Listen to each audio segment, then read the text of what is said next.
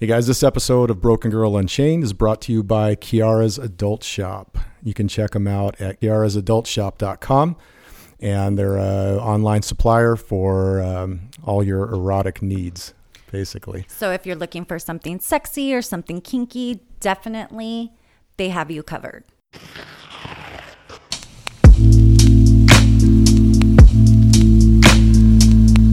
Cover my flaws in gold.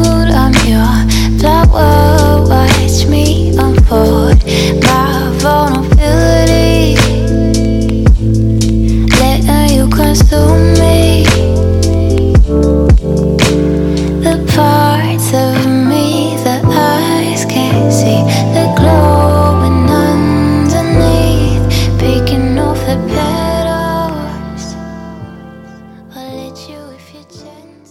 Hey, what's up, guys? This is Juliet, and you're listening and watching to Broken Girl Unchained podcast. And today's a very exciting episode because of two things. Number one is we just recruited Marissa from episode three. Um, Matilda's project. So she's going to be co-hosting with with Mike and I, and um, we're excited to have her, as well as uh, we have an exciting guest today. Oh my God, I'm so excited.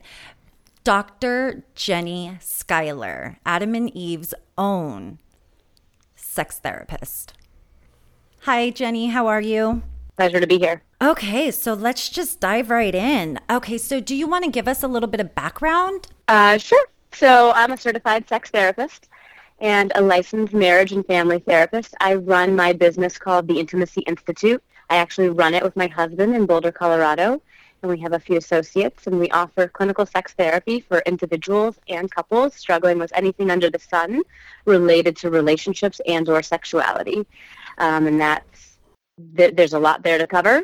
I also serve as the resident expert for Adam and Eve, which is America's largest sex toy company. And so what I do for them is offer sexual health and education through print and online social media. And That- fun. Yeah, it sounds uh, super exciting. Right? So what's the is there a number one thing that that uh, couples come in or is it just is there something that they come in more than others? I know that's probably a really generic question, but No, it's a great question. And, and for us, I've been in practice for about a decade, a little over that. And I, I'm not sure if it's just what I attract or if it's what most couples struggle with. My sense it's both.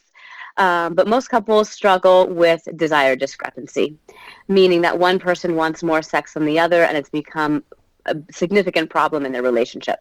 that seems to be a big a big relationship issue.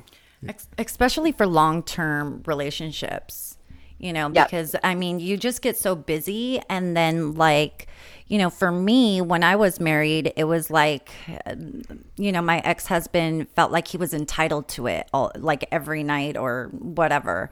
So it just felt like a chore at the end of the day. Do you get that a lot? All the time. All the time. I mean the majority of my population i wouldn't say the majority but no yeah the majority are heterosexual couples um, where man has higher drive than woman. That's not always the case. I definitely have queer couples and i definitely have women who are having a stronger drive than their man. Um, so it shows up in different ways but the majority the dominant issue that comes through the door is man has higher drive than woman and that's there's biological um, validation behind that. You know, our biology is underwired by our our hormones, and so men have more hormones in terms of testosterone that support the sex drive inevitably. So they're if you just look at the hormonal picture, they're going to have a higher sex drive. But it becomes a problem in the relationship because we want to have sex worth wanting, and if we're feeling smothered or we have a partner who feels entitled, it's going to be problematic. right and as well as i mean does it get how do you solve something like that do you take more hormones? No. No no no. You know it's a it's it's a very big question. Um, we're actually my husband and i are writing a book on it but it's um, you've got to look at the whole picture. And the whole picture is ultimately you're not going to make partner a with higher drive have a lower drive and you're not going to make the lower drive person have a higher drive. So it's figuring out what works for the couple in terms of that middle ground that A doesn't feel like obligation for the lower partner or B doesn't feel like frustration for the higher partner. And in order to do that, you have to also make sure that the emotional and sensual relationship is strong, is safe, mm-hmm. is is is operating really well so that when we are not in the bedroom we're actually getting along well and we don't feel frustrated and we don't feel smothered. So, is demisexual a real thing? Sure. Okay. There's the short answer, right? well, I just know for me, I have to feel emotionally connected. Like everything has to be in harmony for me to, you know, produce that drive. So I, I just like, you know, and it's really hard for me to understand people that have casual sex as well because it's like, how can you not have that emotional connection and just, I mean, you're giving your body to someone. So it's just hard for me to connect. Yeah. You know, the way I kind of look at it, you know, the terms have um, sort of bloomed in the past number of years but for a lot of people, and it's so valid to want to have emotional safety before you have sex. Mm-hmm. So demise- demisexual can be the term that you use, but having that emotional safety so that you can actually surrender and feel vulnerable, literally like naked in the bedroom with someone and experience pleasure, satisfaction, maybe orgasm, there has to be that safety and you have to emotionally like that person. People who have one night stands may not need that kind of safety, but they not, might not be using sex. And I don't mean using sex, but having sex from a place of emotional connection. They're having sex maybe from a place of validation. So the one night stand is validating. Oh, okay. Or just that release, right? Or I don't know. Usually the release is, is easy through self pleasure. Yeah. It's, it's much harder to find another human to do that with. So to find another human, there's something else driving that typically typically that validation. Good information. Oh my gosh. Okay. Uh, you know it's it's always it's definitely more enjoyable with someone there that's for sure. For, for, for, a lot of people it is a lot of people it's super stressful and they're stuck in a performance mentality of sex and then they get too anxious and then they self-sabotage and they're like ah it doesn't matter I, self-pleasure is much easier. I mean so when i talk about some of these couples where for instance the the woman wants more sex from the man, it typically isn't his testosterone levels. It's typically that he's stuck in his anxiety loop with performance oriented sex and he keeps self sabotaging with um, erectile issues or premature ejaculation, which for me I see as somaticized anxiety. And then eventually he the man is just like, it's not worth the anxiety, it's not worth feeling like a failure, so I just stop initiating or even saying yes to mm-hmm. invitations. Mm-hmm. I, I, think speaking as a man, I think we've all been down that road where we're just like, oh shit, no, no, not yet, not yet, please, right. you know. And yeah. then you start, and then that's all you can think about. Then it's just like, yep. and then you're not even enjoying the experience because you're just trying to hold on. I think of that scene from um, there was that movie with Ben Stiller where he's counting and and you know he's trying yeah i got to last five minutes. And he you know when he finally orgasms it's like at 50 and he screams 50 and all this shit you know? And he wasn't even in, i mean he's got this beautiful woman with him and he wasn't even enjoying a, a second of it you know? Right. How do you do it? You know how do you separate yourself from your clients and uh, you know, sex being such a dominant feeling. I mean, that's a feeling, you know what I mean? And you're talking about this all day long. I mean, do you, how do you separate that? For me personally? Yes. How do I, um, how do you like mentally separate, like, oh, okay, well, I like, do they ever give you ideas for things to try? Oh, yeah, sometimes, sometimes they do. Um, you know, most of my work is not telling people what position to do or you know, what toy to use. They can read that online and get that in a book. My work is much more intricate and complex in terms of the underlying psychological foundations of what's happening for the individual or the couple. So for me, I, am much more in a psychological role in terms of being a therapist than I am in a sexual health role. I, I definitely do sexual health and I definitely do a lot of psychoeducation around sexuality because there's a lot of myths out there and I like to deconstruct them and offer them science. Um, but it's super easy to separate it just because I, I don't know, I've, just, I've been doing it for a long time. Right. And offering people um, science and support feels really good so Yeah, that they don't get sure. stuck in their, you know, misery. Well, I think too, if you're in a long term relationship and the the sex drive, you just if one person has a higher sex drive than the other, then that person just seems not desired, right? So then they start having that those issues of self worth, and then they start exploring outside of the relationship. So th- at least that's my biggest fear. Sometimes, you know, I, I think that, you know, people who are wired to be loyal are wired to be loyal no matter what. hmm I've seen couples where they haven't had sex in years and the man is super frustrated, but he is loyal and he is not going to cheat. I see other people where man has higher sex drive, he's not cheating, but the woman isn't interested in sex, but she's also not getting her emotional needs met, so she's having the affair to get that emotional need met Oh. outside the relationship. So, you know, both people can potentially cheat based on what they're missing, and it's typically needs going unmet. Um, Yeah, and it's common. that's yeah, it is very common. So tell us how you got started in the industry. I mean, it's it's it's not something. I mean, you hear there's not a lot of sex therapists around. That's for sure. You Yeah. know, we we kind of before you came on, we just did kind of a rudimentary search just in Northern California. And once you get outside of like San Francisco and stuff, it's like be- good luck finding one. you know. Yeah, well, California actually has a ton.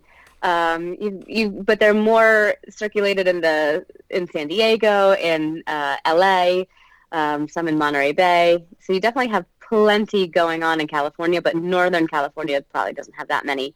Um, and when you say sex therapy, it depends on what state you're in in terms of it being a licensed and protected term. Colorado, it's not very protected, so anybody can hang their shingle as a sex therapist which for me is sort of terrifying because I see a lot of that and they're not clinically trained, they're not licensed therapists, or they're not certified. I mean, there's a lot of hoops to jump through to really be able to do this right, in my opinion. Um, but, you know, the AASECT organization, American Association of Sex Educators, Counselors, and Therapists, has, I think, about 700 certified sex therapists in the country, is my understanding. But yeah, in my town, there's only, I think, two or three of us who are certified, maybe maybe four of us. Um, But how I got started, yeah, it, you know, short or long version. um, short version is grew up with my dad, who was a medical doctor, and basically, um, it was I was introduced to all subject matters, you know, in terms of like a scientific approach to include sex. So it wasn't this outlying subject, but it wasn't something that was forgotten, and it was just kind of there. And then when I went to high school, it was still there, but I realized my friends didn't have it there. So they'd come to my house for my books or my videos or education, and I realized, oh, I, I feel like I'm the Dr. Ruth of my friends. you know, I kind of put that on the back burner for a while. Went to college, didn't think I was going to do anything with it. I was in the vagina monologues in college. Uh, I did write my own monologue, which was super fun at Did the you? time. That was allowed, and I did it on female pleasure because that's missing from the vagina monologue. Realized uh, work in human sexuality and kind of cultivated an academic path that blended psychology and sexuality to get all the letter salads I needed after my name. right? Nice, nice. I just I love that. I love that. You know, like your you kind of passed. Well, your father kind of passed something over to you. You know what I mean? Oh, I gotta talk louder. Sorry. He's like signing to me. I'm like, huh? I'm like giving her the universal, like, Yeah. like, what is that, a chicken or something? Um. So you want to um answer maybe some questions?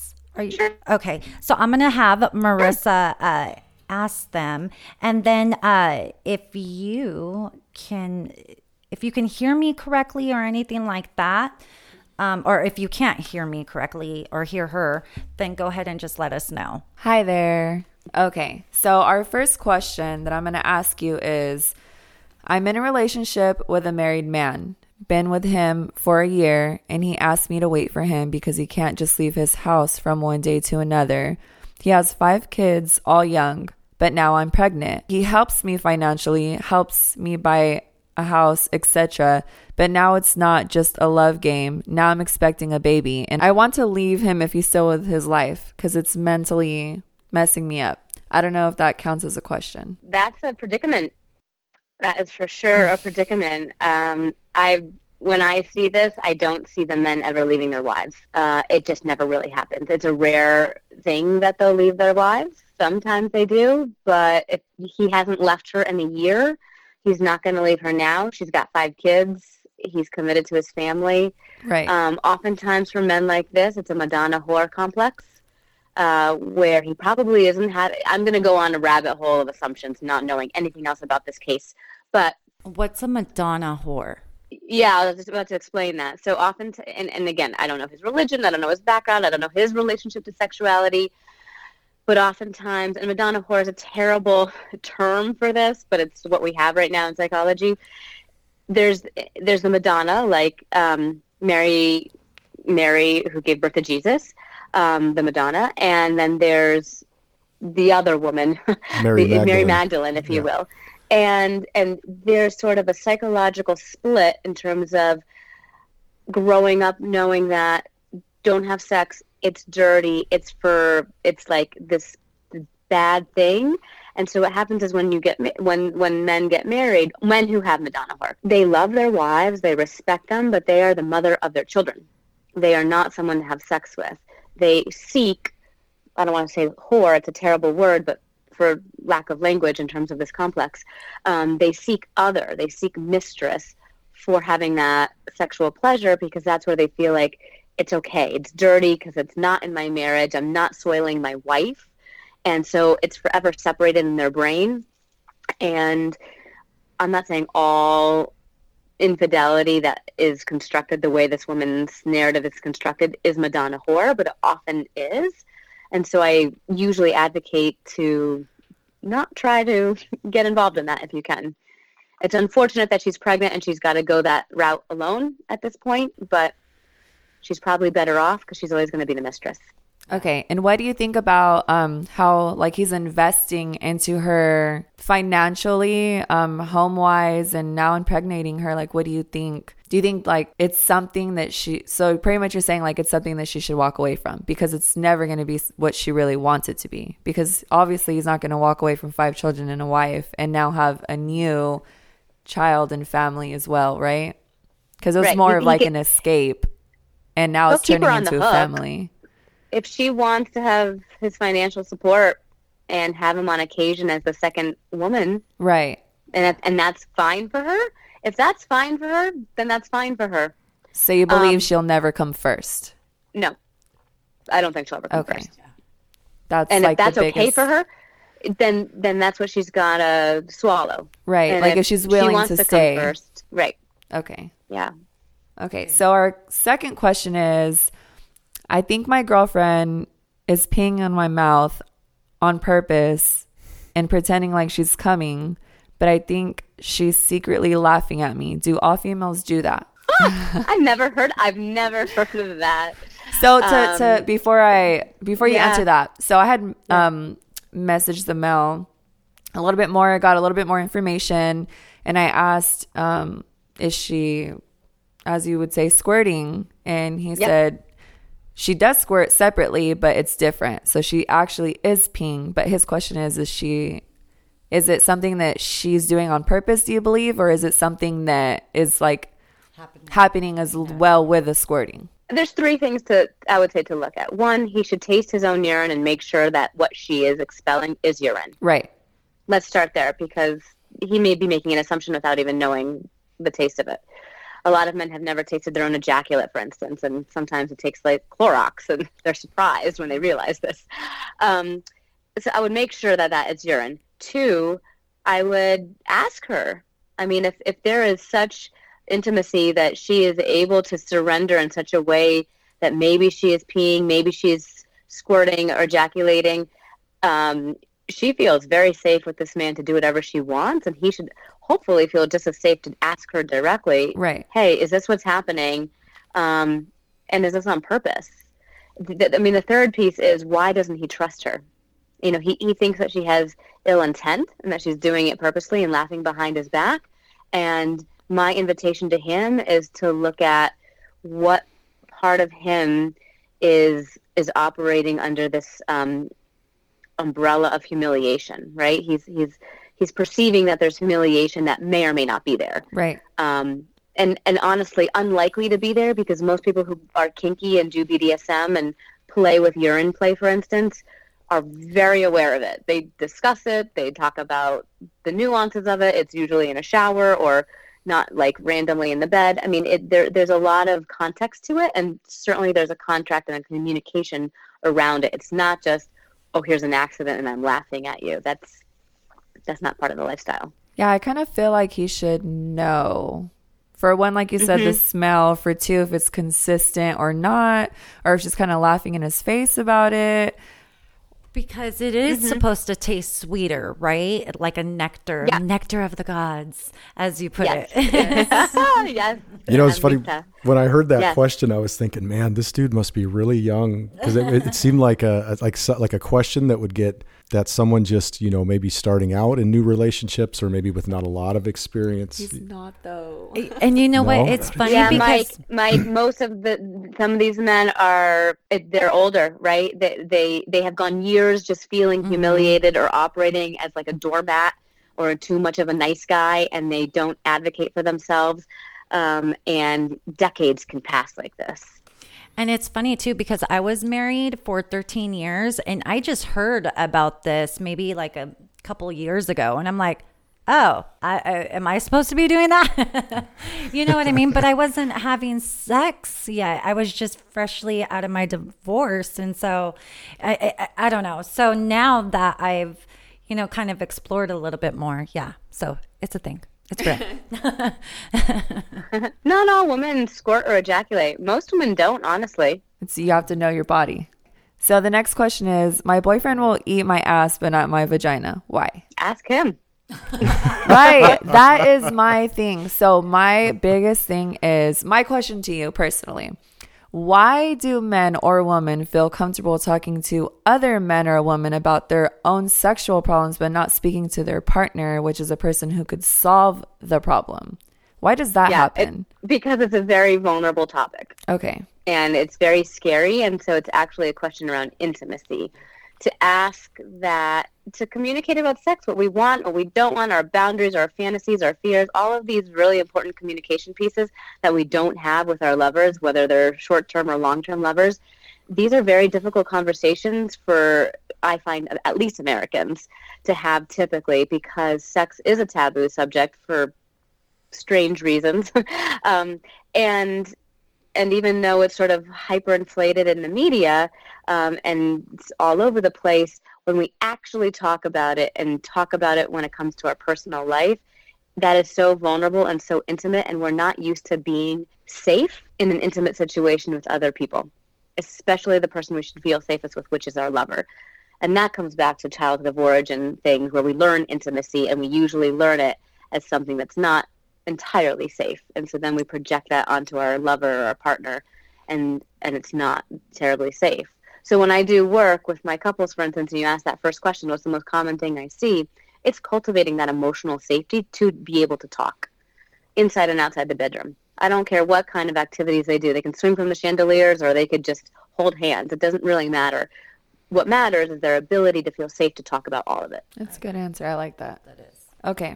So, another question. Why do some people skip flo- uh, foreplay? Sorry. Uh, I think a few reasons. Uh, one, Embarrassing. people don't know how to do foreplay. It's a sensual intimacy that again requires that emotional safety to really drop in and be slow and tend to the entire body. We so there's that. We don't really learn about it. And then two, for a lot of people, sex is just this transaction of the genitals. So it's like rip the clothes off, maybe a little kissing, but really let's move these genitals into each other and have our orgasm because that's what society has a script as what sex is. You look at it in Hollywood, that's what it is. So sex is a transaction. What if you're texture sensitive? You know, Texture like sensitive? yeah. I mean, I know, you know, like a client of mine was talking about like she she has a problem with giving head, you know what I mean? And the the male ejaculating in her mouth, it's like it's almost like she she rather not do it at all. Is that normal? Uh, it's really normal. I wouldn't say it's probably a texture issue. Maybe she's saying it is, and maybe it is. But typically, um, there's a taste issue in terms of what it tastes like. There's a gag reflex, and it just it's it's surprising and it's um, unnerving for a lot of people. And then also oral sex, um, especially when we're giving some activities can feel like a violation, and she may not be aware of that. But um, if she's had a past experience where someone sort of pushed her or sort of forced her to give oral sex, um, or made her swallow, or made her take the ejaculate in her mouth, then it becomes this memory in her body. It's a body memory of aversion. Gotcha. So I don't know that it's texture, but it's definitely something to honor in terms of an aversion that she could work through, or just tell her lovers, I don't take ejaculate in my mouth. Tell me when you're close to coming. I'll switch to my hand, and we can find other ways. Right. So Okay. so back to the the foreplay issue. Um, you know, I, I was having this this conversation with someone somewhat I don't know, not too recently, but um, and I was just talking about the um, like for some people, it's part of the total experience, you know, and it was just like like like the the kissing and the Oh, uh-huh, yeah. touching and and all that other sor- sort of stuff that goes along with it is all you know part of the whole experience. And the person i was talking to was just like you know sometimes i, I just i don't want that whole experience you know? And i think you know it was, it was interesting to see like the differences in in how people approach it you know? Like where one person their approach is is you know from the time we you know from the time it starts to the time it finishes like it's the whole it's the the the whole experience. And for another person it's just it's not until everything heats up and and people start going Yeah, I mean, I- would ask that whoever is saying that, right? I would ask them what they like about the sensual contact and what they don't like. I often find that most of my couples, for instance, move right quickly to intercourse or something, you know, something that's going to give them an orgasm extra quickly because they don't know how to actually sensually pleasure their partner, and it feels embarrassing and invalidating to try and not quite get it right. And again, we come back to the communication. If they're not communicating what do you like or they're offering what this is what I like, then they actually feel incompetent. And so we avoid things we feel incompetent at, not because they don't feel good, but because we're embarrassed. Mm-hmm. And maybe it feels good and there's a different reason, but that's what I typically find to be underlying those kinds of things. Or time, you know, sometimes we only have time for a three minute quickie because we have kids. Right. And we're running out the door and the moment presents itself, which is lovely, but then off we go. Welcome to my life. Okay, so I have one more question. Going back to um, taste, since we have you here, um, is there, you know, taste, anything could mess up taste coming from lack of water, um, pre workout to what you're eating. Is there anything asparagus? yes, for males, asparagus. That's very true. So my question is, can you name a, a couple things for women and men that they could possibly eat or drink to make that taste maybe a little bit better or keep themselves hydrated or whatever it is that they have to do to like have a better taste? Cuz there's people who say like a lot of I'm younger. Um a lot of 24. yeah, I'm 24. So like a lot of my friends that talk to me about all of that stuff will talk about taste. Like that's a very big thing. So my question is like to get back to like a normal balance of a normal taste, it should be. So what's normal? What's the what's what's normal? That's that's a good answer. Let's say it tastes good. tastes better. But that's subjective. That's subjective. I like chocolate ice cream. My husband likes pistachio.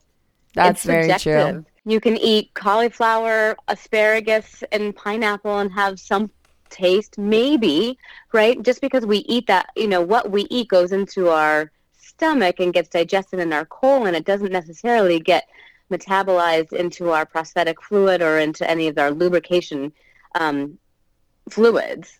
Um, some people argue that it does. Some people argue that it doesn't. Doesn't. You know, personally, I doesn't really. I can't tell the difference no matter what my husband eats or drinks. I think the biggest thing for, um, and maybe other people are more sensitive to it, and that's, and I'm just not as sensitive. Um, but I do think, in terms of any fluid that's in the body, to to include our genital fluids, hydration is key. So being really hydrated um, definitely helps just everything flow and, and work well. I think you know, that my- maybe we should like create a, I don't know, maybe like a flavor to digest or whatever. Or I don't know, that would be cool. They do have flavor. Here's the problem, though. Here's the problem with this, right? Is that now we're starting to go down a rabbit hole where we can we can perpetuate anxiety. Mm. Oh, I don't taste good. Oh, I didn't eat this tonight. Or I ate that tonight. Or I didn't take the enzyme that's going to make me taste okay. And then we go, I don't taste okay. I'm not a valuable sexual being. I'm just going to self sabotage and not even go there. Right. Right. So I'd rather I'd rather it sort of be you know if you don't like the taste, switch activities and don't don't interact with it with the taste in your mouth. It doesn't have to be in your mouth or spit it out. Right. That's what I just Yeah. said. Yeah. But you know, a lot of men don't, or a lot of women, a lot of people don't like the taste of vaginal fluids. right. You know, sometimes, mm-hmm. yeah, oh yeah, and and oftentimes when I hear that, it's actually a biochemistry, like like a a pheromone piece. That I had one person say that he always knew when he was going to have a long term lover by the way she tasted, because he would go on dates and taste women, and then Hmm. it, it just it was like oh that's a bad taste and it ended up not being like the long-term relationship of his life but there might be a pheromonal piece for those who are really sensitive to it So let me ask you this Is there a method to keep it nice and sweet and kind of inviting? You know? Hydration. hydration Flavors. hydration hydration and confidence there you go. You I like that. i mean unless we're really just on a one night stand looking for another set of genitals to put ours into or have inside of us or move around with you know then then that's a different kind of scenario but for other people most people are not dating a set of genitals they're dating the whole person Yes. and so you know maybe your genitals taste one way one day and another way the next day but you know i really try to advocate that we are so much more than our genitals I think it, it has to do with the the whole experience. You know, for for me, I don't care. You know, I mean, it doesn't. it- Dirty dog. it doesn't matter to me. Like this, it's something I enjoy. So it's just like, and if, especially if I'm connected, when I'm connected to the person I'm with, it doesn't matter to me. I just, I, I enjoy that whole, the whole process and, mm-hmm. and just knowing that whatever I'm doing is, is pleasing to the person I'm with and all that other stuff, you know, Out it's, it, it, it's, you know, because I'm, because I, maybe because I have that connection, you know, then, you know, Yeah. it's, it's like having ice cream, you know? Why do men ask for anal sex? Is regular sex not good enough? ask that man. No. Um, and anal sex is popular, I think, because it's taboo Right. And there's It an excitement. There's an erotic ex- excitement around things that are taboo. Um, it's definitely uh, an orifice that's tighter, typically, than a vagina or a mouth. Um, so, in terms of tightness, uh, it's it's certainly tighter. Make sure there's lots of lubricant because it doesn't self lubricate. Um, and I mean, I think those are the two major reasons. Prostate gland, right? For males. Oh, Right? Oh, I thought you meant for men who wanted to give anal sex versus receive. Yeah, that's- receive. that's- yeah, men. that ha- was the question. Was the question giving or receiving? giving. But I think she's Giving. asking now about um I believe I girls don't have the same anal glands as males, right? No, we, well, we don't have a prostate. Um, so there's that, but we do have the back wall of the vagina closer to the cervix. The wall that would share, it's not the front wall towards your belly button, it's the other wall that would be closer to the anus, and it's a little bit higher up, closer to the cervix. It's not right by the cervix. The vagina is actually not that long. So it's above the G spot, is what I'm trying to say, but below the cervix. Um, and not everyone has it, right? There's different, everyone's wired differently in terms of our nerve endings and the sensitivity within our pelvic floor, but a lot of women have sensitivity in this area, and so they can access that spot um, similarly either through intercourse or, or through vaginal, some sort of vaginal contact, internal, internal vaginal contact, or through anal sex or anal penetration of some kind. So it's not the prostate, it's the same pressing um, effect as trying to help a man feel his prostate. okay. So- Um, I have a question from um, a client of mine. Okay, so her cervix is actually backwards. So she has to lift her hips in order to get that climax. Now, is it actually backwards? I've, I've never heard of a backward cervix. I don't know what that would mean. It's um, basically you've got your uterus, and then the uterus closes out with the cervix. It sort of pinches down, and it and it protects um, prolapse in terms of all your um, organs or your uterus, in this case, falling out of your vagina. Uh, but what, what a lot of women have is a tilted uterus, a perfect. Um, nothing's perfect, right? We're all per- we're all imperfectly perfect, um, but it's it's it's just tilted. So there's a shift in it, and um, it may throw off how the cervix. You know, I, again, I'm not a gynecologist or um, really a gynecologist might know the answer to this. So I don't know what the, what's actually biologically or anatomically happening with the cervix in this case. Um, what I can say is if she's found a way to tilt her hips or have a liberator pillow, do you know those liberator pillows? We sell them at Adam and Eve. They're like a Those they're like wedges. a triangle. Yeah. Yeah, wedge. Thank you. They're awesome. They're awesome for people with disabilities. They're awesome for people who have different um, positional requests. Um, and so if she wants to lift her hips, that's a great way to lift the hips, or just a few pillows. So do you think that I was thinking maybe Kegels? I'm sorry, I couldn't get that out. Kegels. Nothing will move it though. yeah, but if you squeeze it, then you're But it's still stimulating it, right? That spot, that G spot area. So Kegels, Kegels, yeah, but that's not where the cervix is. The cervix is higher in the vagina. It's all the way at the top. Um, you know, so when you're you had a baby, right? You have a, a child. oh yeah, I have, do I have a buttload of kids.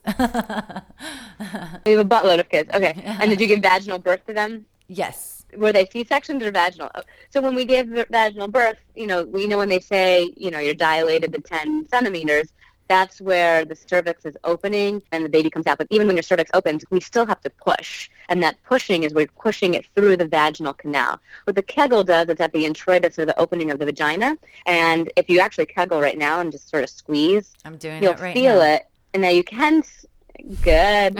and then if you squeeze, you can kind of work your way up towards the cervix. Um, Yeah, it goes higher and higher. Yeah. more s- it, it flute um, but it's going to strengthen all those muscles on the pelvic floor of the vagina the, the, the vaginal tone those walls more so than the cervix like i haven't heard of how to strengthen the cervix through kegels but that's I mean, I don't know everything, but I do know that the Kegels can cer- certainly strengthen the pelvic floor muscles and, and the walls of the vagina. I'm kind of getting turned on. I'm just kidding. It does. It works. No, you should be. You know, I always tell I always tell people you are fifty percent responsible for your arousal, and if you lay there like a dead fish, you know it's going to be a lot harder for your partner. But if you do For sure. your kegels and you breathe and you circulate your energy through and your you know that blood flow and energy and breath through your body, you are going to be able to turn yourself on. Absolutely. Glad you mm. said that.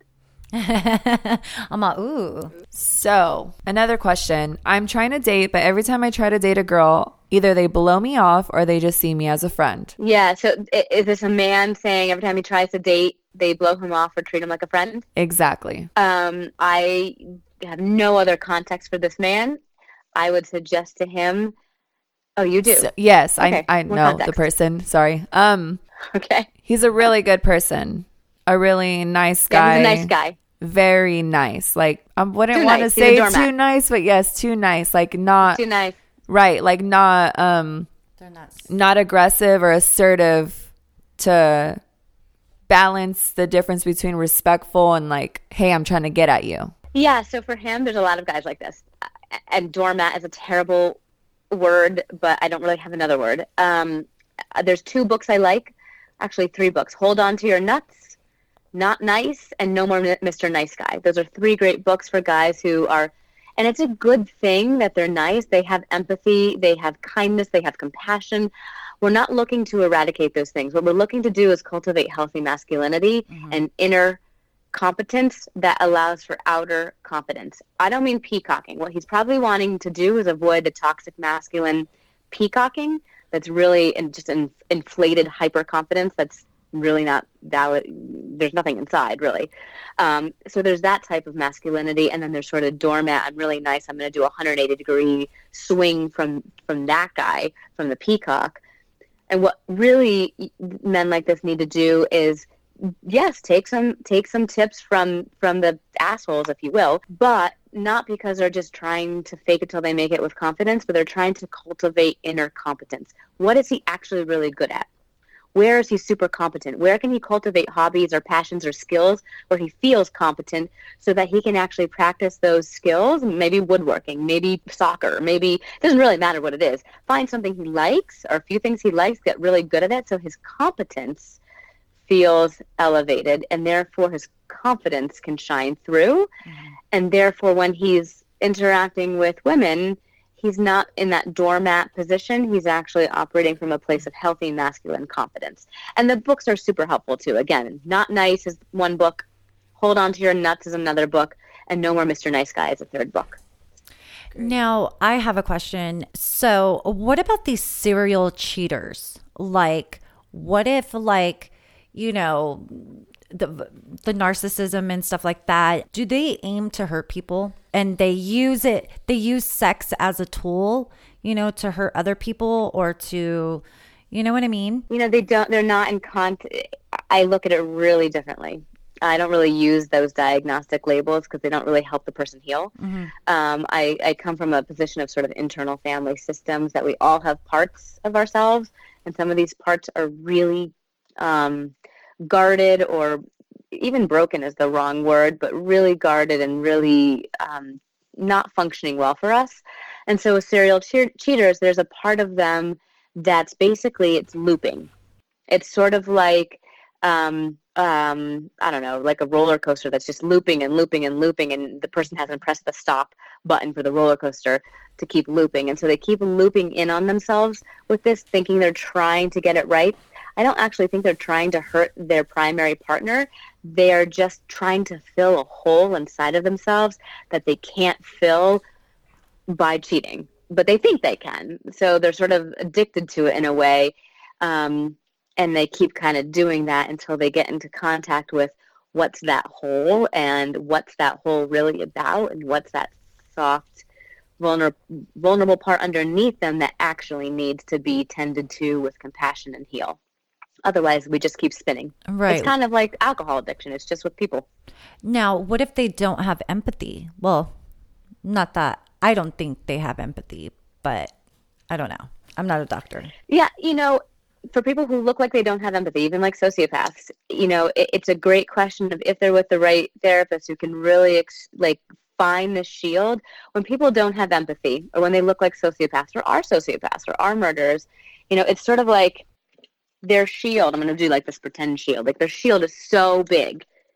Their shield over their heart and over their all of themselves is like I'm going to protect myself from getting hurt and and and this is how I know how to do it. I just block the world out. Mm-hmm. I don't connect. In fact, I'm going to go to these extreme lengths to do things that harm and self-sabotage myself. Um, you know, committing a crime is a self-sabotage, right? right. People know they're going to be self-sabotaging when they do a crime. Right. And so it's like it's such a reaction to protecting this very, very, very hurt part of themselves that probably just actually wants to be connected to and supported, but they cannot touch that yet, right? So they do all these things. They have like layers of shields.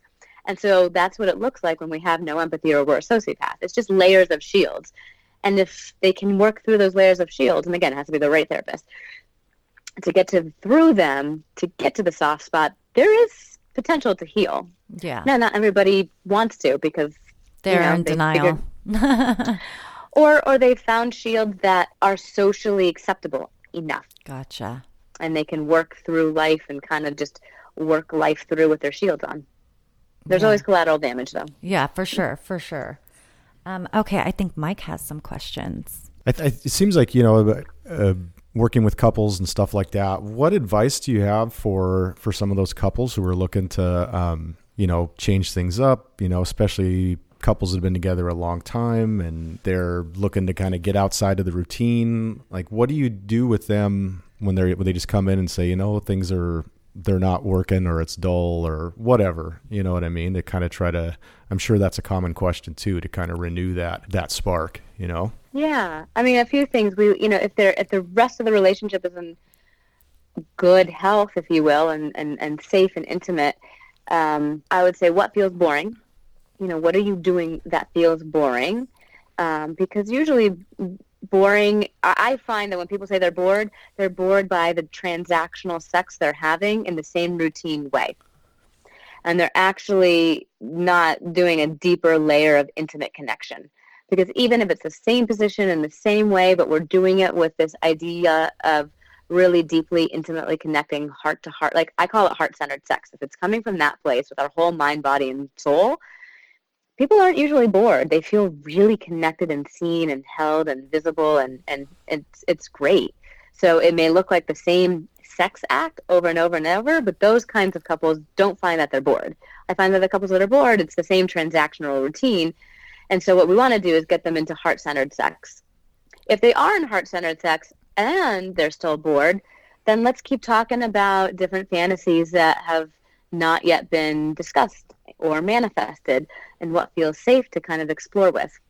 You know, some people explore with lots of toys. Some people explore by going to clubs and watching other couples have sex. Some couples, you know, open their relationship a little bit. You know, it, and that's not for every couple, by the way. Um, most couples do it not so skillfully. Um, so it's really about exploring those different components. So you mentioned toys. So you know, while we have you, and we've had a couple people ask about you know getting started, like where to start, what's some good toys to start with, you know, especially as individuals, as couples, that sort of stuff. What are some of your um, personal favorites, I guess, personal recommendations? it's such a stylistic thing. I I know it's such a trite answer, but I I find that finding the right toy is like right finding the right pair of shoes. Everyone wants a different style. Everyone's a different size.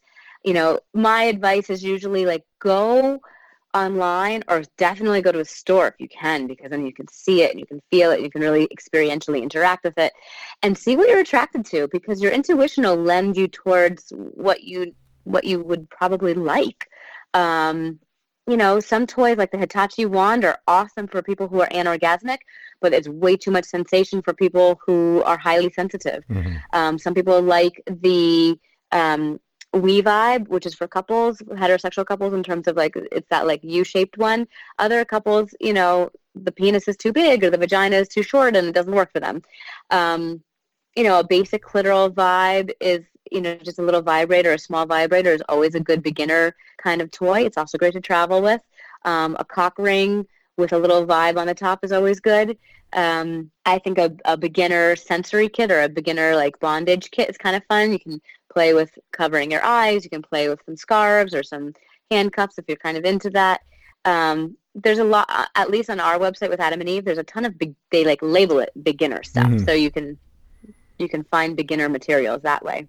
Gotcha. But again, I would say you have to be attracted to it. You're not going to buy a T-shirt or a dress that you're you're like, ah, I don't like it. You're going to be like, I have to like it on the hanger on my body. Right. Now you can't try it on in the store, obviously. So you have to just we Look at it. advise you don't. well, I guess you can if you don't want to go back to that store again. Right. But, you know, I don't see Yeah. that happening. What's what's one of the biggest sellers for single women? What what do they what are they buying the most? Mm-hmm. I think the Hitachi one, the more updated, like not the one that you have to plug into the wall and keep plugged into the wall. They're sort of the portable one. It's a little bit smaller. Uh huh. Um, I mean, it's it's been the classic. It's been the first vibrator around since the days of vibrators. That's what Betty Dodson made famous when she really brought self pleasure to the forefront. And so many women have this vibrator. It's sort of tried and true, and a great a great one to have. The rabbit's also really popular. A lot of women love the rabbit. Sex in the City made that popular. I mean, it's sort of like what has media made popular is also what sells big. And, now, do you think typically. that's partly with because um, media's made it popular, so it kind of destigmatizes it, and it's it, it gets rid of that Mhm. social taboo, and it's like, oh, okay, well, you know, um, I don't even know the the girls from Sex Charlotte or Samantha. They, Yeah, you know, yeah. they use it. Why, why oh, they used use it, so yeah, I, I Right, dig that show. Funny story about Yeah. the Hitachi wand. I was probably 11, 10 years old in at a friend's house, and I'm like, oh, I want to try. Like, oh, look at this great back massager that your mom Oh, has. God. You know. and she came in and she started freaking out, and I'm like, and it wasn't until years common. later that I was I was like, oh, I know what that is now. Okay. Yeah. Yeah, Um, yeah. I wanted to ask you because I I'm on a mission to help women uh, feel confident you know, and to bring out their confidence a little bit more. And what I found after my terrible marriage um, was lingerie. Like it just helped me so much just to feel confident with myself and to, I don't know, maybe relax a little bit more in the bedroom or whatever. Is that common? Or, I mean, does that, do you have any tips for women that need that confident boost? You know, it's a similar question to the doormat guy, you know, that keeps get keeps getting rejected or told he's a friend. It's about finding what makes you feel confident. Right. And for you that's lingerie. For a lot of women that's lingerie. A lot of women it's different clothing they wear out in the in the world in terms of feeling empowered and sensual or sexy um, and what what type of skin they show and what type of skin they don't show um, or how they style themselves. So you know no matter um, our gender or genitals I, I'm, I'm a big proponent of find what makes you happy and then get good at that and really because that's where your inner confidence will show. And confidence is the biggest aphrodisiac mm-hmm. and so if you feel good about yourself you're going to turn yourself on you're going to turn your partner on it's going to just work well so if you like lingerie and you love how you look in lingerie rock it Yes. and on that note, I actually have to go because I realize what time it is. But thank you so much for having me on the show. All right. Thank you so very much, for coming Thank on. you, thank you, thank you. It was a pleasure having. My having pleasure. you. you have My yourself pleasure. a Yes, wonderful thank day. Thank you again. Thank you. Absolutely. Take care, both of you. All three of you. yeah. Bye. okay, well, th- thank you, Dr. Jenni Skylar. Right? Um, good interview. Yeah, good interview. What did you think, Marissa? Very informative, um, very helpful. I feel like she's more of like a therapist. She is a Like a yeah, I know, but I mean like we talked more about like inner. Like if it would have been nicer if we had more of like a background of the questions of what they're asking.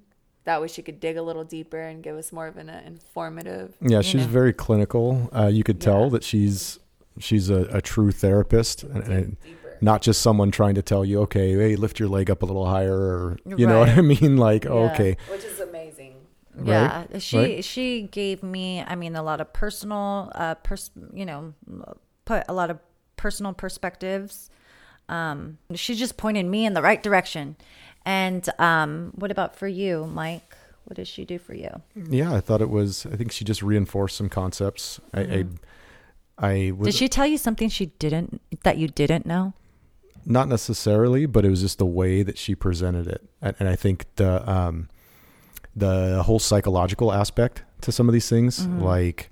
Um, Confidence. yeah, like being confident or just Being confident, being comfortable, and feeling safe, I think, is the most three components that is going to help help you have that mind blowing orgasm. Well, and what I really liked was, and it's, um, I like the fact that she was talking about, you know, when when everything in your relationship's firing off, then your sex life should be pretty incredible too. Right. You know, and I think we've all been down that road where a relationship's not working, or it's it's it's in a rut, or whatever it is, and you know your sex life tanks too, and then it it becomes like stacked problems. You yeah, know? it's like it's oh, just like layer after layer after Right. layer, and then when you get in the bedroom, you're just like, you're like meh. I don't know. It's, I I haven't hit that, but the meh, I don't know. I I I, I don't talk about I don't I don't talk about my um personal life, but I've n- I haven't hit that. Yeah, I've been excited all week to speak to her because I wanted to get some of these questions answered for some of our listeners, and I wanted to have Marissa on the show. And um, we've just we had a good episode day. Like I said, it was very informative. Um, I'm pretty comfortable with myself sexually, so it wasn't more for me. I feel like it's a lot of answers that I already knew. Yeah. But there's a lot of people, like she said, who don't mm-hmm. have an outlet or don't know where to go to find these answers to their questions. So hopefully they'll feel a little bit more comfortable to realize, you know, this is everybody has sex. So Well, and this is the thing too. It's like there are people out there that have been in long term relationships and it's just, it becomes so stagnant. You know what I mean?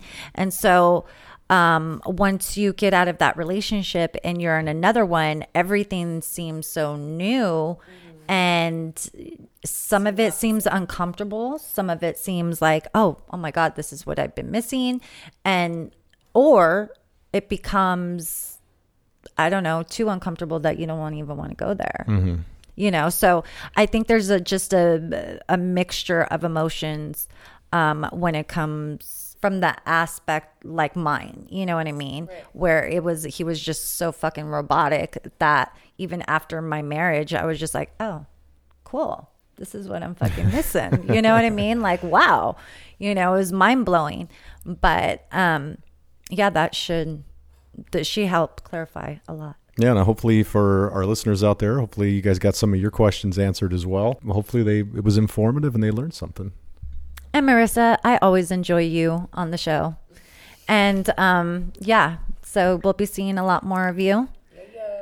Yeah, you guys will be seeing a lot more of Marissa. So lot more. great And- addition to the show. A great addition. I have, I think I have a good team.